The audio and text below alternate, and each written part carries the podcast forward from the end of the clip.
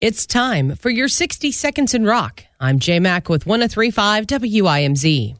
Do you remember the way that the Rolling Stones hinted around that they were going to be releasing a new album? They put a cryptic message in an English newspaper. Well, they kind of have done the same thing again with another cryptic message in social media channels. And here's what's happening the appearance of their iconic logo in locations across America that started popping up last week. This is the way the Rolling Stones have announced a series of stadium shows that are going to kick off their Hackney Diamonds World Tour. The 16 city trek will launch in April in Houston, Texas, going all the way through the spring into midsummer when it will reach its climax at the Levi's Stadium in Santa Clara, California. A couple shows that might interest you will land in Atlanta, Georgia on June the 7th and Cleveland, Ohio on June the 15th. Fans can register for a ticket pre sale right now, and general tickets will go on sale to the public on December the 1st. For more information about those shows,